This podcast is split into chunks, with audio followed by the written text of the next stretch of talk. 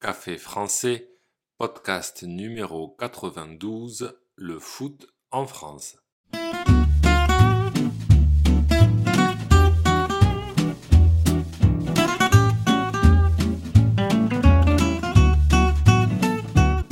Bonjour chers auditeurs, comment allez-vous? Bienvenue sur Café français, le podcast quotidien pour apprendre le français. Ce soir, l'équipe de France de football fera son entrée dans la compétition en jouant contre l'Australie. L'occasion pour moi de vous parler de l'importance du football en France. Vous allez voir qu'il occupe une place très importante dans notre société. N'oubliez pas que les exercices et la transcription du podcast sont disponibles sur le site internet café français avec. Sur ce site, vous pouvez aussi réserver un cours de français. C'est parti, prenez un café et parlez français.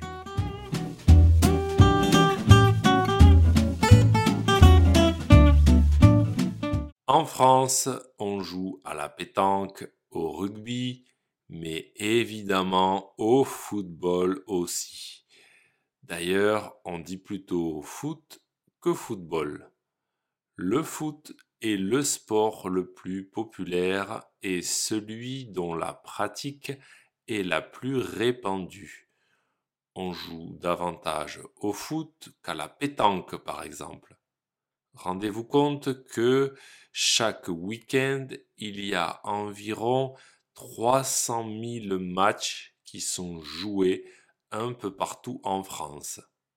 Mais le foot, ce sont aussi des millions de jeunes qui jouent dans la rue ou sur n'importe quel terrain entre amis.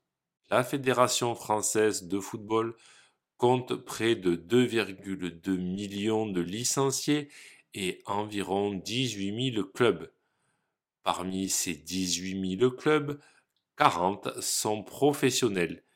Ils jouent en Ligue 1 et Ligue 2. La Ligue 1 étant le championnat le plus élevé.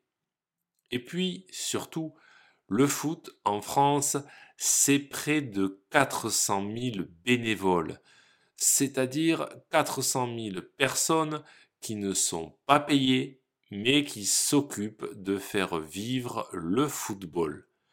Ils peuvent, par exemple, être des entraîneurs d'équipes de jeunes.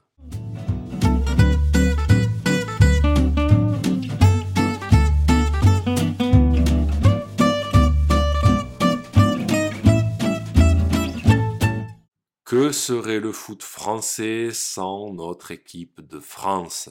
Les Bleus, comme on dit.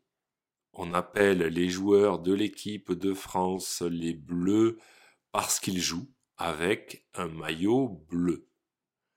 L'équipe de France, c'est un des plus beaux palmarès au monde. Deux championnats d'Europe en 1984 et 2000 et deux Coupes du Monde en 1998 et 2018. Peut-être une troisième Coupe du Monde dans pas longtemps une troisième étoile. Oui, à chaque Coupe du Monde remportée, l'équipe qui gagne a le droit de rajouter une étoile sur son maillot. La France en a donc deux. Le Brésil, par exemple, en a cinq. L'équipe de France joue au Stade de France à Paris.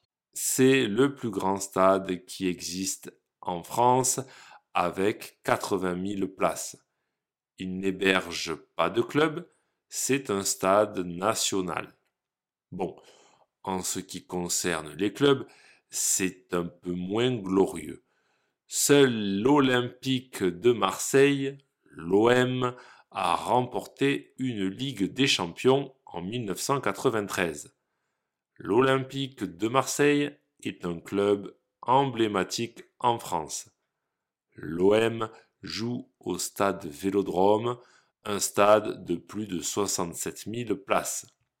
Parmi les autres clubs emblématiques du football français, il y a le Paris Saint-Germain, l'Olympique lyonnais, l'AS Saint-Étienne, les Girondins de Bordeaux, le RC Lens, l'OGC Nice et bien d'autres que je suis désolé de ne pas citer.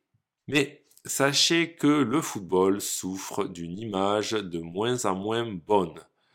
L'affluence dans les stades diminue, c'est-à-dire qu'il y a de moins en moins de monde qui va voir les matchs. Par exemple, un récent sondage montre que 55% des Français préfèrent le rugby au football. Mais la Coupe du Monde est un grand événement en France et tous les Français vont suivre les matchs de l'équipe de France. Si ce podcast vous a plu et pour soutenir le projet, n'hésitez pas à consulter les vidéos de Café Français sur YouTube ou à me suivre sur les réseaux sociaux. Vous pouvez aussi me retrouver sur le site internet café français avec A bientôt, chers auditeurs!